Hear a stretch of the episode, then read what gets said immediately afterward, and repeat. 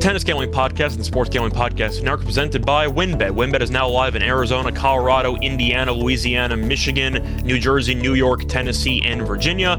From boosted same game parlays to live in game odds on every major sport, WynnBET has what you need to win. Sign up today and bet $100 to win another $100, no questions asked, at sportsgamblingpodcast.com slash W-Y-N-N-B-E-T. That's sportsgamblingpodcast.com slash W-Y-N-N-B-E-T.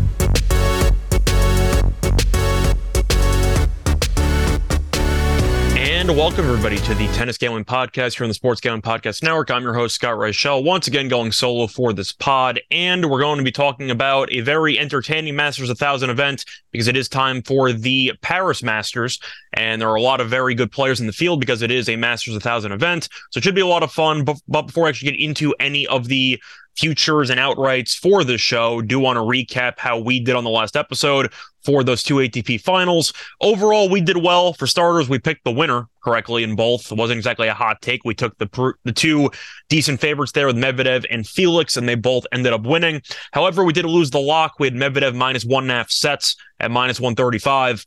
I was shocked Shapo won a set, but Medvedev won the match in the end. For the dog, we ended up winning. We had Medvedev and Shapo over six and a half combined double faults at plus 105. Really just a horrible line. I believe each of them had five by them. Each of them had five. So they ended up going over almost double what the prop was, but that was plus 105. Nice winner. And for the actual prop bonus, we gave out Medvedev over five and a half aces at minus 135, and he had six. So went two and one for the actual picks, lost the lock. We hit the plus money play, though, and hit the prop. So it could be a lot worse. And hopefully we'll carry that over into this episode. But to go through my overall takeaways from the finals themselves, Felix is where I'm going to start with this one because Medvedev winning, not exactly surprised. We know Medvedev, a former number one player, he was the most talented player in the field by far. That wasn't exactly surprising. However, I do want to talk about Felix because I've called him out for a while on this podcast because I'm waiting for him to break through. He has all the talent. He's 22 years old, and we're all waiting for him to potentially either win a Grand Slam, break through for a deep run in a Grand Slam, or even just showcase some consistent dominance in regular ATP events. We got the last part because he's on a massive winning streak and he ended up winning in Florence.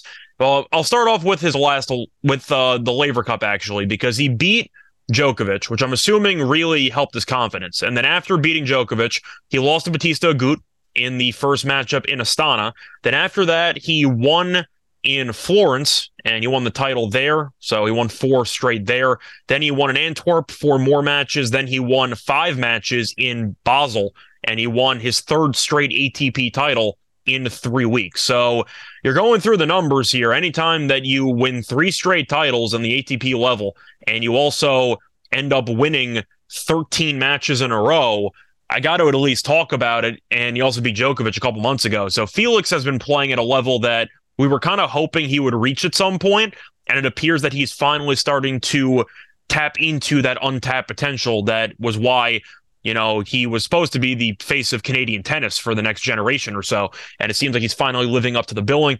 But Felix had a very I'd say necessary buy in the first round of this overall tournament and I do think that fatigue, which was a very good angle during the course of the season for fading purposes, has really not been good lately because you're looking at the overall performances and Rune ended up beating Wawrinka in a very competitive three set match there, went to a third set tiebreak yesterday.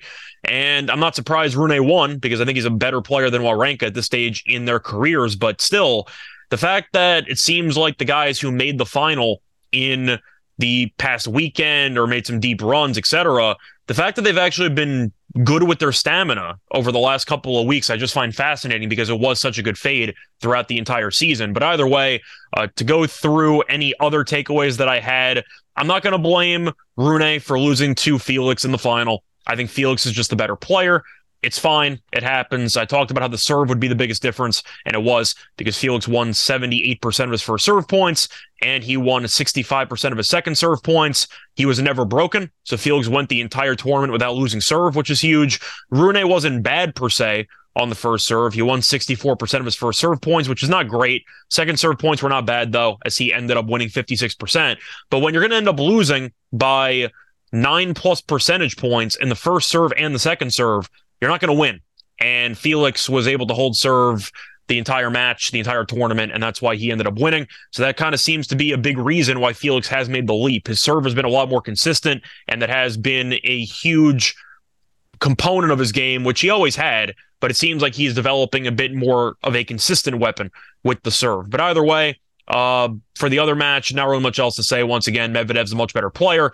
He's a good matchup for Shop. He's a good matchup against Shapo. Shapo, I'd be shocked if he beat him anytime soon, but he did win a set, so congrats there. But and classic Shapo uh, style, he had moments where his level rose, he had moments where his level really fell apart, and Medvedev was just a brick wall at the points in the match he needed to, and that was the result of the overall match because Medvedev eventually just wore down Shapo, and Shapo made too many unforced errors. So overall, good episode and really impressed by Felix. So I wanted to at least mention him briefly before we get into him potentially in one of the futures. But still, now it's time to get into the pa- the uh, Paris Masters tournament and go through the outrights, the draw, and what bets we actually like for the potential winner of this event. We also do have quarter draws, so we will have some bonus props there. I know some episodes we have it, some episodes we don't. This episode we do have it. So we will be covering each quarter first and then slowly branching into the outrights for the entire tournament. But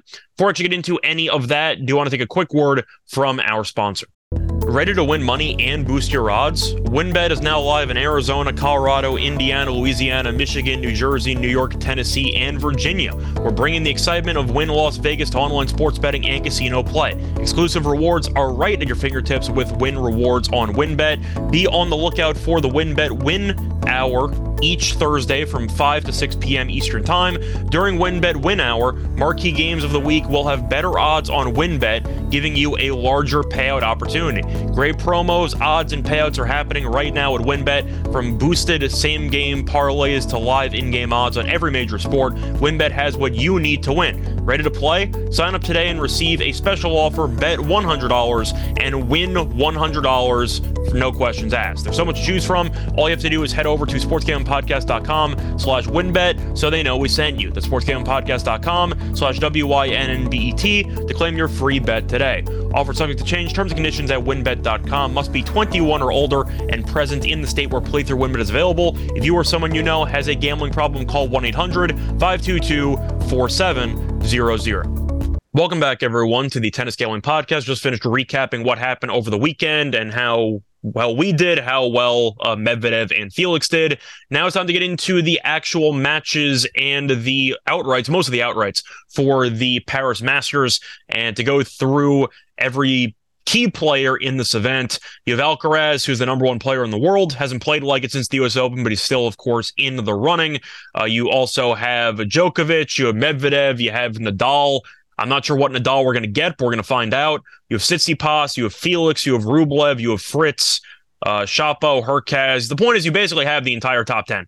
And it makes sense because it's a Masters 1000 event. So to go through the actual quarters here, I'll start off with the first quarter because why not? Just going in order. Uh, Alcaraz is the favorite at plus 165. Rublev is the second favorite at plus 260. Hurkacz is plus 400. Rune is plus 550. Dimitrov is 10 to 1. Nishioka is 16 to 1. And Fognini is 40 to 1. Shout out to Fognini for actually making it this far. I know he had a three set war as a lucky loser, and he ended up getting a win. I believe he lost to that guy in qualifying, and he avenged the loss in a third set there yesterday. So nice job for Fognini. Of course, he's going to get his ass kicked in the next match. I don't think it's really a discussion, but still, Alcaraz the favorite. Should he be? I'd say yes. We know that his level when he's on is definitely higher than anybody else in the draw. The problem is, since he won the U.S. Open, he really has been inconsistent. And at times, you can argue not very good. And even the matches he did win, he really struggled against Draper. It went three sets. I believe he lost the first set and then he came back from it. But Alcaraz has been a little bit vulnerable, and we know Rublev has a lot of firepower. Uh, he definitely was playing good tennis over the past couple of weeks.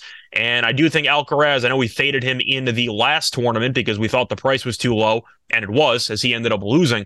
But I still think Alcaraz should, keyword should, make it out of the quarter. I think he should beat Nishioka but you're looking at who he's played and how he's done lately. it's really the loss to uh, and Astana, which kind of has me shaking my head. Davis Cup lost to Felix. I guess it's understandable. We saw Felix beat Djokovic, so that's excusable. And then Felix beat him again uh, in Basel. So he's 0 2 against Felix over the last couple of weeks, but he lost to Goffin, which is pretty random. Besides that, he had the three setter against Draper, which I mentioned before. He looked comfortable against Carreño Busta and Zandschulp, but then Felix beat him. But once again, Felix is playing the best tennis of his career. So I think you could make an argument that it's excusable because he was going just full on beast mode and Alcaraz ran into a buzzsaw. But I do think when you're looking at this overall draw, you got to at least point out the fact that Alcaraz's overall path is definitely easier in my eyes than Rublev's because Rublev has to face off against either Rune or Hurkacz. Hell of a match, by the way. That should be a hell of a time. Uh, so I do think that whoever wins that match could give Rublev problems. I don't know who's going to win that match between Hurkacz and Rune because I'm still wonder, wondering about fatigue. Because not only did Rune make the final in a couple tournaments in a row without any time off, he also won three sets against Wawrinka in the first round, and Hurkacz had a competitive but straight set victory against Mannarino 7 6 6 4. So I think I'm leaning Hurkacz, but the point is, Rublev has to face off against a very good player in the round of 16. Now, the advantage is he had an extra day off because he beat Isner yesterday, and Hurkacz and Rune have not played yet. So he will have an extra day of prep, which could definitely help him in the spot. But you're looking at who Alcaraz has. He's facing off against Nishioka. I know Nishioka keeps the ball in play, but Alcaraz has the movement. He has the actual power. I think he's going to wear down Nishioka, and we know Nishioka, it's not his fault based on stature, not exactly a great server. So I think Alcaraz should be able to co- create constant pressure in Nishioka service games, and I think he'll eventually get over the finish line. Then he faces off against either Dimitrov or Fognini. Now, Dimitrov was pretty good in the last tournament he was in, which was surprising, but then he ended up losing. But he's faced off against Fognini. Fognini is well past his prime. And I've mentioned this in the past. I know I faded him a couple of weeks, uh, a couple of episodes ago. I forgot who I ended up taking. Uh, but I took a dog against him in the first round, and Fognini lost. He actually retired in that match. But the point is, Fognini has been playing a lot of doubles, and it seems like he's starting to make that transition where he realizes that his body cannot really handle long tournament runs. We saw it in the U.S. Open.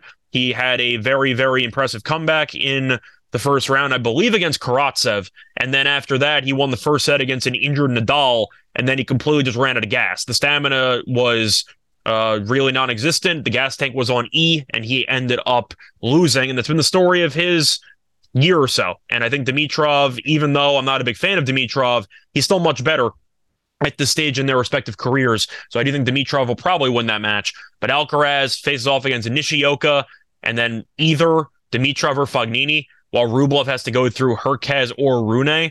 I think it's a really nice draw and favorable draw for Alcaraz. So I'm actually going to take Alcaraz. If you wanted a long shot, I'd probably say Rune. I am concerned about the stamina uh, because of the three setter against Wawrinka as well. So I have to at least acknowledge it. But based on how well he's played, you can argue 550 is a little bit too high. You could argue it should be around 450 something like that. But I guess the argument is Rune's an underdog against Hurkacz, so you got to be consistent. But I am going to go with Alcaraz. I think you'll end up seeing him potentially be pushed to three sets, maybe against Rublev. But either way, I do think Alcaraz has a very nice path and a plus 165. I do think there's a lot of value on that path. So give me Alcaraz to win the first quarter. And I'm not going to really mention any other sleepers besides Rune, who I'm tempted by. But that's going to be my two picks for the first quarter. Then for the second quarter, going to get into the actual odds here. You have Medvedev as the favorite at plus 120. You have Felix at plus 275. Fritz at 6 to 1. Tiafoe at 8 to 1. Draper at 9 to 1. de Minaur at 11 to 1. Ymer at 40 to 1. And Simon, who had a very nice three set win there against Murray, Murray was serving for the match. He got broken. And then it looked like his gas tank also ran out because he was slicing everything. Murray looked like he didn't want to be there for the last half hour. And Simon wore him down in classical Simon fashion, where he hits the ball at 10 miles an hour, but it all goes over and he keeps every shot in play. And Murray just couldn't handle it physically. But yeah, Simon's got no shot at 66 to 1. Ymer's a fun player, no shot in this draw. De Minaur, I'm not interested. I like him as an overall player. I've not been a big fan of the recent form. He's been okay. I just don't think he's been good enough to beat either Medvedev or Felix. So I'm going to pass there. Draper's interesting because he did push Alcaraz to three.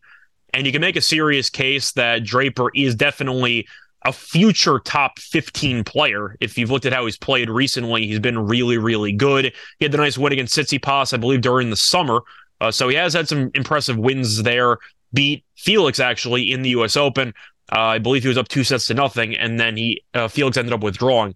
Or he no, he beat him in straight sets, and then Draper got hurt, and he withdrew the the round after. But still, point is he beat Felix in straight sets in the U.S. Open. So I do like his current form. Tough matchup though against Tiafoe in his next matchup. He really easily dispatched over Rinderknech, who was playing some good tennis. But Draper looked good. Tiafoe looked good as well as he beat Sonego in straight sets. That's a really tough match. I think it's basically a coin flip. I actually don't know who I'd pick in that match, but yeah, Medvedev against uh, de Minaur. Uh, Medvedev, I believe, is undefeated against him in his career, so I have to assume Medvedev will win that one pretty comfortably. Uh, Draper Tiafoe, it's going to be an interesting matchup against Medvedev in the next round, assuming that Medvedev beats de Minaur, which I think is a pretty safe assumption. I think Medvedev is just too consistent. And we know his stamina is very good, Medvedev, with the exception of that uh, retirement after the second set tiebreak against Djokovic, which I still don't fully understand. But either way, Medvedev is just a brick wall. And Tiafoe has been better this year, still too many unforced errors. And Draper is kind of a lefty version of that, where he tries to keep the ball in play, doesn't have an insane amount of power, but he can unload occasionally on the forehand. I just think Medvedev is too strong fundamentally for either guy to beat him. You could argue Tiafoe maybe if he serves very well and stuff like that could happen, but he's a head case. We already know this. I guess I think Draper would end up beating Tiafoe, but that's going to be a very, very competitive match. But as for the rest of the actual draw, I think I have to go with Felix here, uh, just based on value. Now, Medvedev, I do think is going to be in the quarterfinal matchup. And I think he'll probably be against Felix. I don't want to pick only chalk because you have Fritz in here.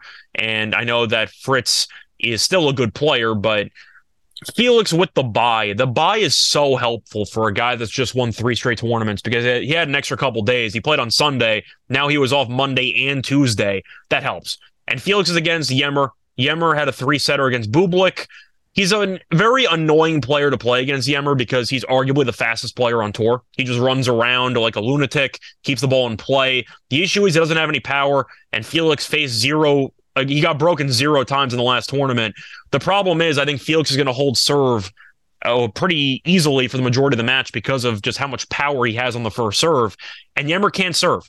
So I do think Felix will wear him down. But you're looking at the potential draw here for Felix, and he has a matchup against Ymer followed by most likely Fritz.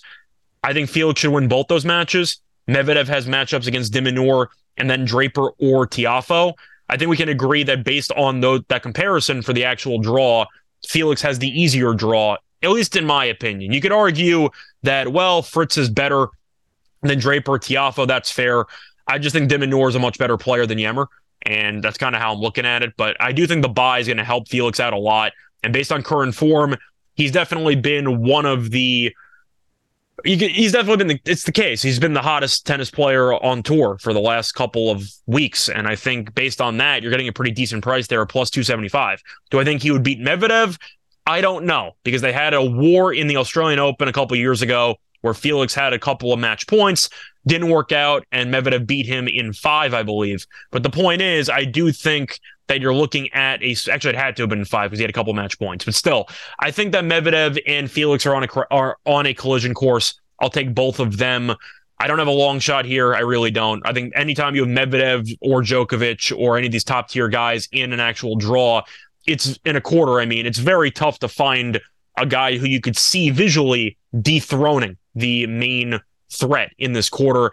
I think Felix has the firepower. I think Fritz does not. I think Tiafoe does not either.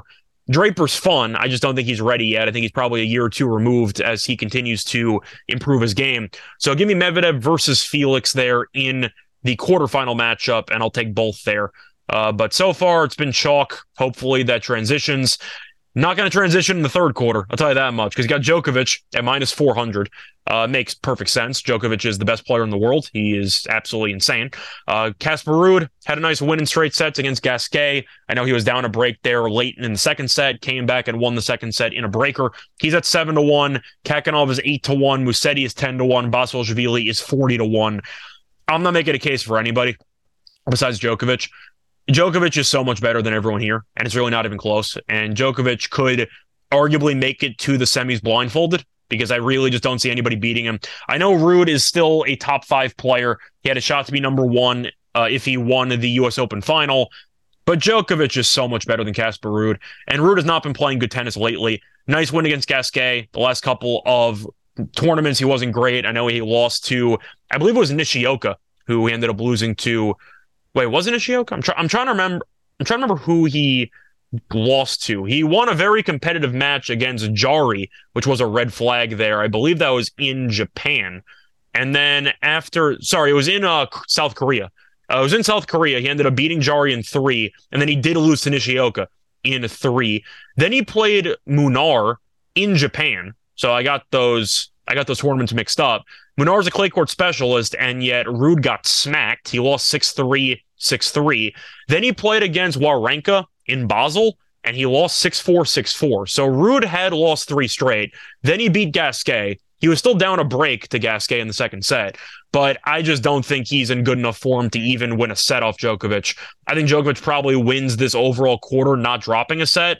He's owned Khachanov in his career. He's owned everybody basically in his career, besides the wars he's had with uh, I mean, Federer and Nadal is got winning records against. I know Kyrgios is a winning record against them, and I believe Vesely is two and zero oh against them, which is kind of random. But the point is, Djokovic has been great against everybody, and minus four hundred, I get it. You can argue it's not worth taking. I'd probably I could rather take him to win the entire tournament. We'll get into that in a bit, but minus four hundred, I get it.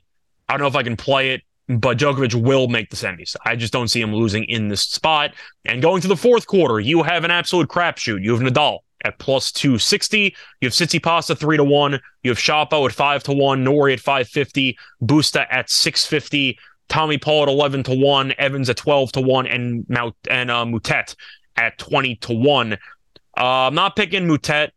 Evans, I love as a player. I'm not sure if he'll actually be able to make a deep run in this event. To go through the draws here, I'm going to work backwards. Evans beat Nakashima. Very nice win. Now he faces off against Tsitsipas, and that's really tough. Now Norrie faces off against Moutet. Norrie has not been playing great tennis lately, but he should beat Moutet, who's more of a junk ball, unorthodox player. I can't really fully compare him to Mannarino, but a same a similar idea, a very unique style, which you're not exactly accustomed to, but Norrie should win that matchup. As for the actual bottom section, you have Tommy Paul against Nadal, which should be interesting. Very nice straight set win against Bautista Agut in the first round. Then you have uh, Carreño Busta taking on a Shapo. Shapo had a three set war there against Cerundolo, and he won that. Busta won in straight sets against Ramos Vinolas, who we know is not exactly a good hard court player. But if you want a long shot, and I think I'm over giving him out as a long shot, but I still love the actual value. And he's had so many close matches that have ended in heartbreak for him. I think there's value in Tommy Paul. And I know it sounds a bit crazy because he's against Nadal in the first matchup uh, after recording this, but I think if you were going to face Nadal following a long time off, you probably want to face him in the first round because once Nadal actually gets, you know, his footing a little bit and once he kind of shakes off the rust, then Nadal's Nadal. And you have to be concerned, of course, about him beating anybody, even on a C plus day, instead of having to play his best tennis to win. We know Nadal can push and he can easily beat people when he's having his uh, even once again like C minus day. I think that he's good enough. But you're looking at his recent matches. He played against Tiafoe in the U.S. Open. He lost. Then he had the Federer retirement match where he lost to Tiafoe in doubles with Sock in three. It was an exhibition, very competitive match, very fun. But he hasn't played a singles match since the US Open, and he has not played an actual match since the Laver Cup doubles situation on the 23rd of September. So he hasn't been on a tennis court for a competitive match in over a month.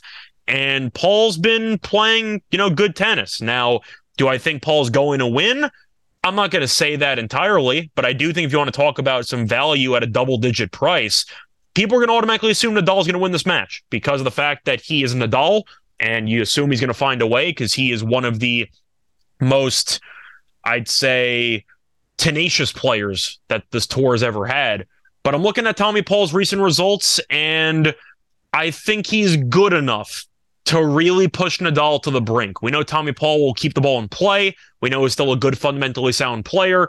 It's mostly the spot itself and trying to fade Nadal, who I'm obviously not going to pick. I'm not picking him to win the quarter when he hasn't played a singles match in uh, several months since the U.S. Open. But the point is, I do think you're looking at a good spot for Paul here. I know he's plus 250 or so on the money line, which tells you that Nadal might be a bit compromised because if Nadal was fully healthy, you'd assume this line would be like minus 500, minus 600, just based on Nadal's name recognition alone.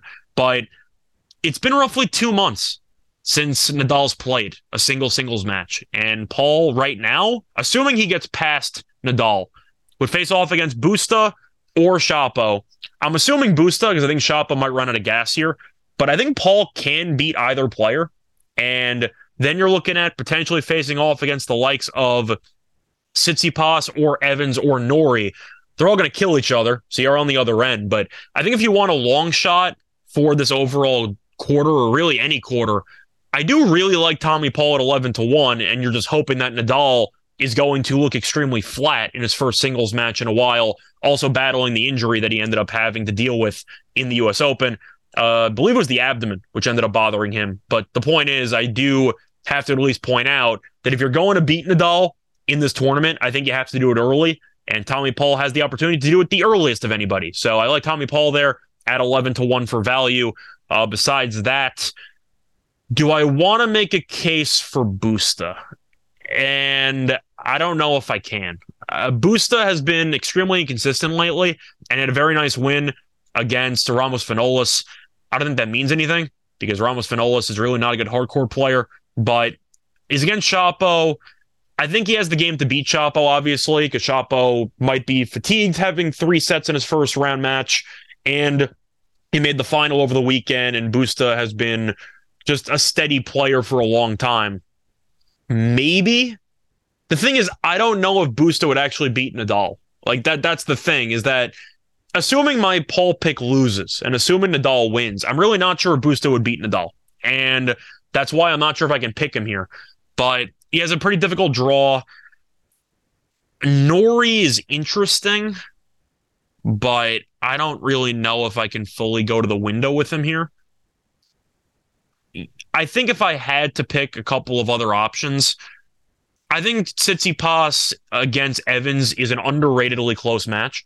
I just think that you're looking at a spot where Evans can definitely prolong points, and Tsitsipas we know can occasionally get a little bit haywire with his strokes. So maybe Evans could push Tsitsipas to the brink. However, Tsitsipas is 3 and 0 against him in their careers, and he's never dropped a set. Now, the caveat to that is that the last two matches were on clay, and Tsitsipas is a much better clay court player than Evans. They played in Dubai on hard court in 2020, and Tsitsipas ended up winning 6-2, 6-3. But I think for a favorite, I'll go with Tsitsipas. I'll take him at 3 to 1. As for anybody else, I'll take Tommy Paul at 11 to 1. So those are going to be my two thoughts there, or two picks for the uh, fourth quarter. So once again, going through in order, the first quarter going to take Alcaraz and Rune. Alcaraz at plus 165, Rune at plus 550. Second quarter, I'm going to go chalk here. I'm going to take Medvedev and Felix. I don't really see much value in the longer shots. Third quarter, I guess I'm technically j- taking Djokovic minus 400, but in reality, I'm just taking him to win the entire tournament. I don't think anyone's beating Djokovic, so I'm not going to bother. And fourth quarter, give me Tsitsipas at three to one, and give me Tommy Paul at eleven to one. But now we covered the quarters. Now it's time to get into the actual outrights. And shocker, Djokovic is going to be my first pick at plus one twenty five. We saw him just beat Medvedev uh, via retirement. It was a very good match. Medvedev had I believe it was one match point in there for the breaker. Uh, but either way, the point is it was a very, very competitive match. But Djokovic's stamina wore Medvedev down. And I do think Djokovic is the best player. Next year in the Australian Open, he's going to go on an absolute just mission to crush everybody, which I'm looking forward to. But still, I'm going to go with Djokovic. He's the best player in the world. I think he's the best player of all time. So I'll go with him to win it at plus 125. Besides that, I will go with Alcaraz at seven to one. I know I've given him a hard time, and then he won the U.S. Open, but then he kind of went back to being in- inconsistent. At the end of the day, I just like his draw a bit too much. I think you're looking at a spot where we talked about how he's got a lot of value at plus 165 because he's going to let all the other guys around him kill each other, and he has matchups against Nishioka and Dimitrov. I think Alcaraz could have a really decent path here to get to the semis. And if he does that, that's half the battle. So I do think if you're looking at some value here, I kind of like Alcaraz taking the number one player in the world to make a run here. We know that even if he doesn't beat Djokovic or Medvedev, he won't be afraid. Some players just have an aura about them with Djokovic and Nadal and even Prime Federer. You walk into the tournament or the match and you just expect to lose you think in the back of your mind, you know, it'd be really cool if I could win, but then one thing goes badly. You see one insane shot, and out of nowhere, you kind of just feel like you lost immediately. Alcaraz doesn't feel that way. You know, Alcaraz is going to push to the bitter end, and I do like that at seven to one for a relatively easy quarter. Medvedev, I thought about, but he's in the same draw as Felix, so that I cannot do. But I will end up taking I don't know if I, I can't take Tsitsipas. He just doesn't beat Joe. He just won't be Djokovic. And even against Medvedev, he beat him last time out. Uh, I believe that was in DC, but I still don't exactly trust him to win this event. I'll go with Felix at 16 to 1. Fatigue could be an issue, but he did have a he did have a bye in round one. It's tough to go against a guy that's won 13 straight, and for a guy that actually beat Djokovic in a tournament a couple of months ago at this point. But give me Felix at 16 to 1. I like the value there. As for any other long shots, if you want to go for the current form angle, Rune is 28 to 1. I'm not picking it. I think that the three setter against Wawrinka is going to drain a lot of energy, and I think he'll eventually lose either next round or at some point the round after. I don't expect him to get out of his quarter. Uh, for Rune, I know I gave it out because I do like the odds associated with it. In reality, I think he probably ends up losing. But if he makes the quarters, we have a chance to hedge out of it. So that's kind of how I'm looking at it. But I do kind of wonder about fatigue there. Uh, I'd rather take him to win the quarter than the tournament because I do think if he gets past the quarter, he's really going to be outmatched against Djokovic, Medvedev, maybe Alcaraz, Tsitsipas, etc. He did just beat Tsitsipas, so I actually take that back. But I still think Rune is a better bet to win the quarter than to win the tournament. But really no long shots it's really tough to find long shots when you have Djokovic, Medvedev, Alcaraz, and Nadal, Tsitsipas, and Felix in the same tournament. And unlike women's events where you could see a Cinderella make a deep run, usually in men's that's on clay, which we saw with Musetti, for example, who won in Hamburg. But usually on hard courts, the favorites, especially when you have top three guys, they usually dominate. And I expect to see something similar to that. So for me, I'll go with Djokovic at plus 125. I'll take Alcaraz at seven to one, and I'll also take uh, Felix at sixteen to one. Uh, let me just see if I could find any better odds there. I cannot. So that's going to wrap it up for the actual outrights here. Actually, I've, never mind. I take it back. I found Alcaraz at 750.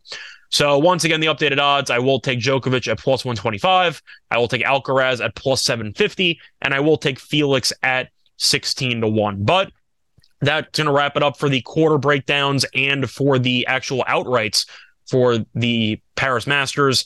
Now it's time to get into the actual match plays with the lock and dog segment. But before we actually do that, going to get another quick word in from our sponsors. We're also brought to you by the Sports Gambling Podcast YouTube channel because they are having a special promotion. They are giving you a chance to win your choice of either an autographed Lawrence Taylor jersey or an autographed Brian Dawkins jersey. And the best part, the contest is completely free to enter. There's three steps. I'm going to walk you through how to do it. Step one, subscribe to youtube.com slash podcast. Step two, comment on a video. Each video is a new chance to win. And step three, turn on your notifications so you don't miss SGP contacting you when they pull the winner.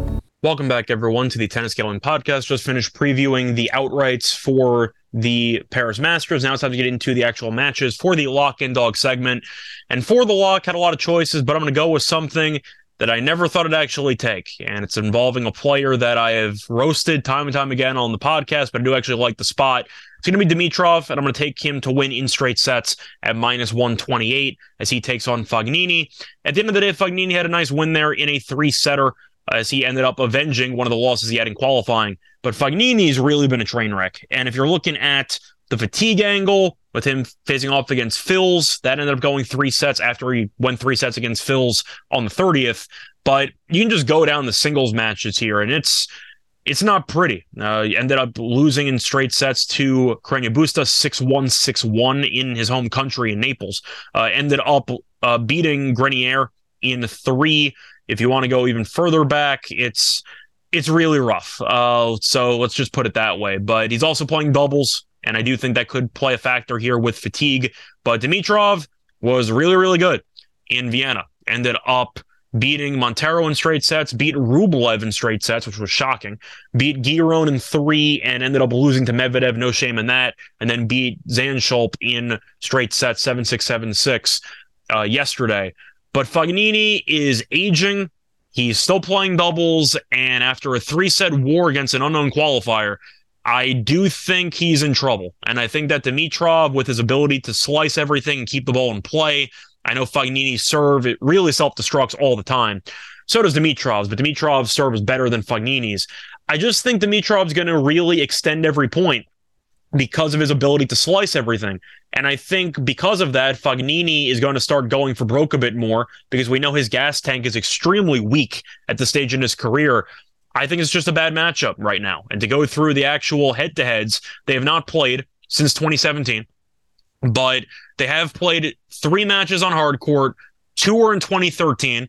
So I guess you can kind of toss it in the garbage. Uh, Dimitrov did beat him in the Paris Masters in 2013. That went three sets. But they played in Stockholm in 2017. Dimitrov won in straight sets, 6 3, 7 6.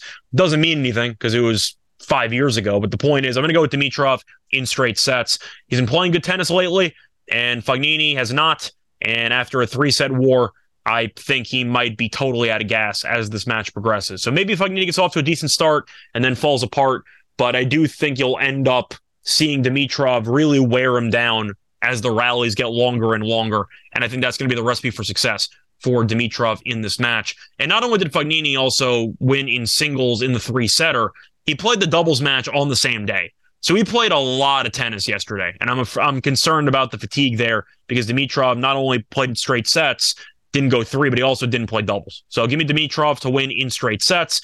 And for the dog, the real question is how bold do I want to go? Because I really do think there might be some value on Tommy Paul because we really don't know what we're going to expect from Nadal, which I think is going to make this intriguing. However, I do think if we're talking about a realistic dog that I think can actually make something happen. I mean, I would pick Draper, but he's not a dog. Like that, that's the problem. I, I just think that you're looking at a spot where that match should probably end up going three sets. I, I really just see a war taking place in that matchup. Um, you know what? I, am actually going to back that angle. Uh, let me just pull that up for a second. But I do like the over two and a half sets in the Draper and Tiafoe match. It's minus 110 both sides. So they're expecting an absolute coin flip of a match anyway. And I think that's how it should play out both guys are streaky and they're willing to actually punt sets on occasion to save energy. Over two and a half sets is plus 105, which is one of the cheapest prices I've ever seen for three sets. I actually don't even know if I can take that because of how cheap it is. I'm trying to see what the total is. I'd rather take a game total instead. It's 23 and a half at minus 110, which means maybe if I could find a 24 and a half, I can potentially take that. But I do think you'll end up seeing a war in that matchup. Okay, you know what? I found plus 110. I'll take that. I think Tiafoe Draper's going three.